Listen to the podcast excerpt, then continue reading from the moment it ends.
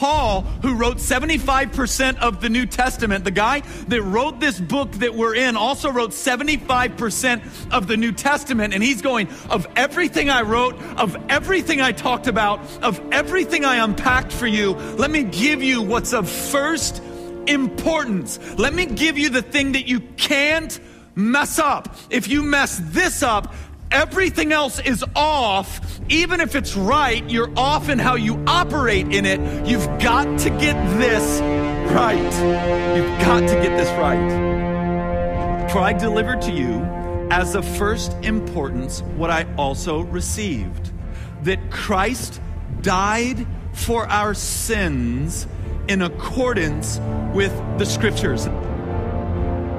Sin is, in the end, the elevation of anything other than God to ultimate. That's sin.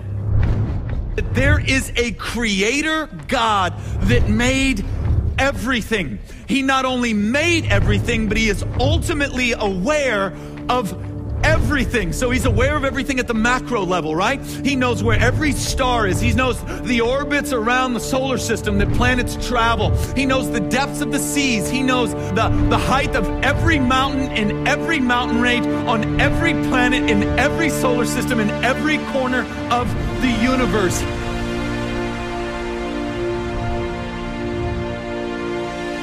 He also knows it all at the micro level. Every cell, every atom, every bit of mitosis, he knows it all. He knows every thought. He knows every event. He knows every event at every level of happening and how those events play into other events and lead into other events and how it flows throughout all eternity. And he never has a headache over any of it and He made everything. He made everything. Check this everything. Everything. Air, ocean, stars, sex, marriage, children, family, everything. For the glory of His name. To be gloried in, enjoyed and to be worshiped. Sin is at any moment when you take things given by God for the worship of God and make those things ultimate and therefore glory in them rather than in what they were given for.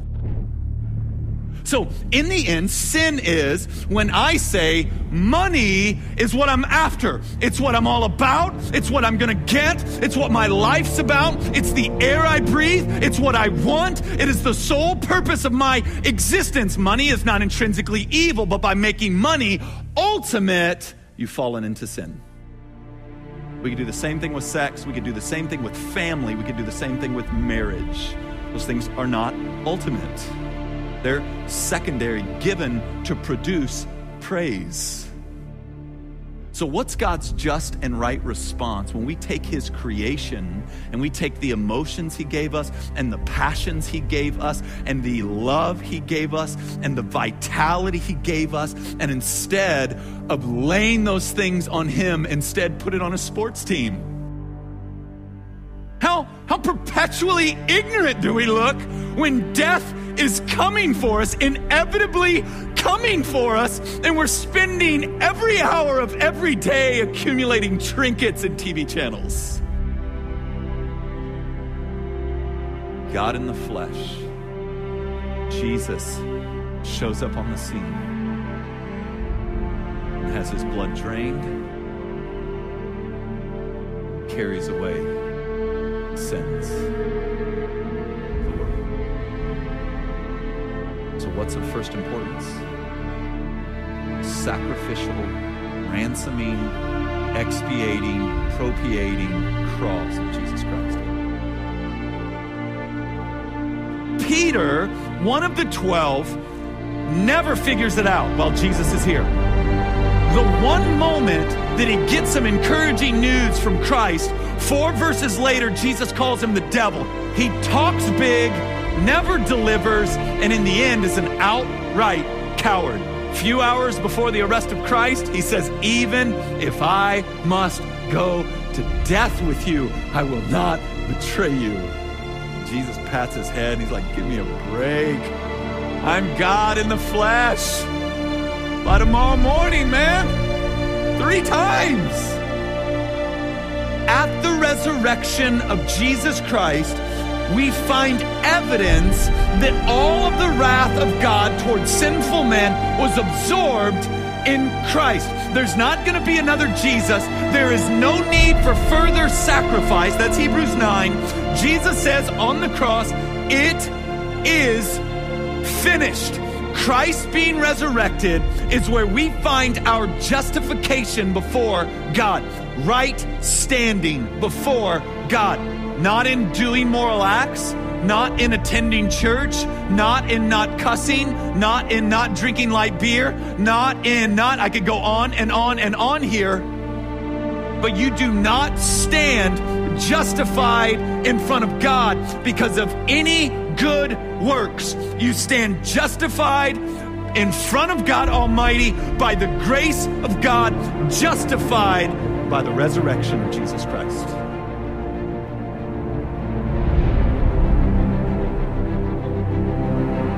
I'm not bitter against the church. I just think somehow we've got off, and there's all this talk about morality, and people are conforming themselves to these moral codes, but they don't know Jesus. Who cares? It's the resurrection of Christ that justifies.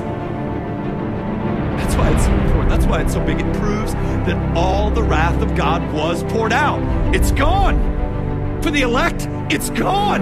There is no more wrath. The same power the same supernatural, God saturated power that healed the wounds of Jesus and resurrected him from the dead is now at work in those who believe that in the deepest parts of our being, the Holy Spirit of God, the power of God, is at work restoring and breaking down and rebuilding and healing wounds and replacing broken parts and putting together fractured bodies.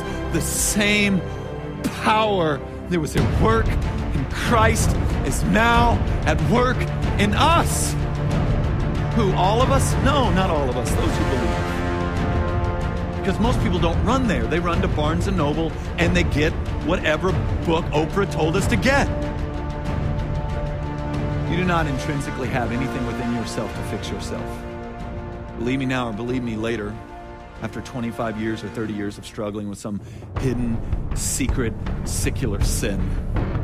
You don't possess the power to raise unto life that which is dead. And all of us, according to Ephesians chapter 2, are born broken.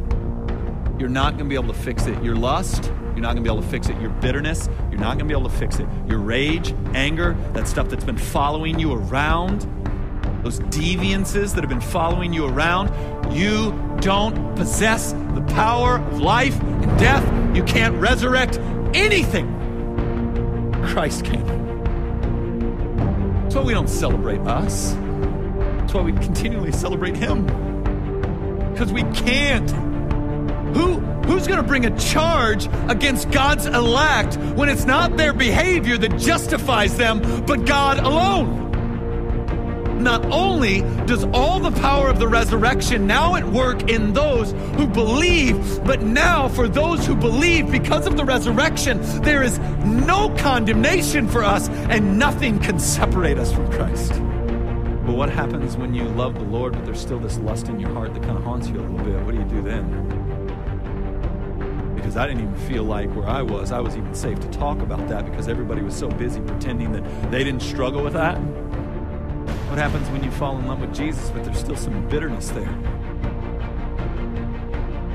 What happens when you happens when you fall in love with Jesus, but you still have all these issues? See, the church told me that I wouldn't have those issues anymore once I got saved. I mean, that was the whole premise and framework of the gospel. Get saved, because then you won't. And I got saved and kept on doing. So then where am I supposed to go? Because apparently Jesus doesn't work for me. He goes, Oh, no, no, no. We'll, we'll work through this. But I'm not letting you go in the meantime.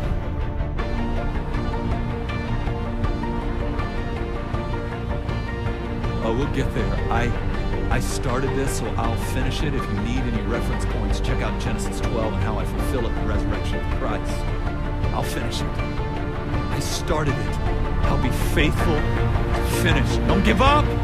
Keep walking. Keep pressing in. Keep confessing. Find God loving, Christ exalting believers and do life with them. Get help. Get guidance. But don't give up. I'll heal you. And I won't let you go in the interim.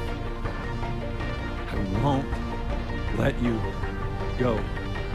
There is no one who can condemn you. I don't. And if I don't, no one can. Who will even bring a charge against you? You're mine. What court could they possibly charge you in? Everything's mine. This is what the resurrection is to us. Those who believe, resurrection is power working in our hearts. It's not perfection, it's power working in our hearts. It's that as we stumble about on the path of sanctification, Christ holds fast.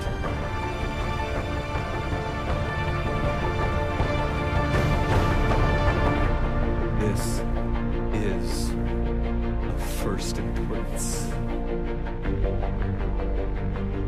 That Christ was crucified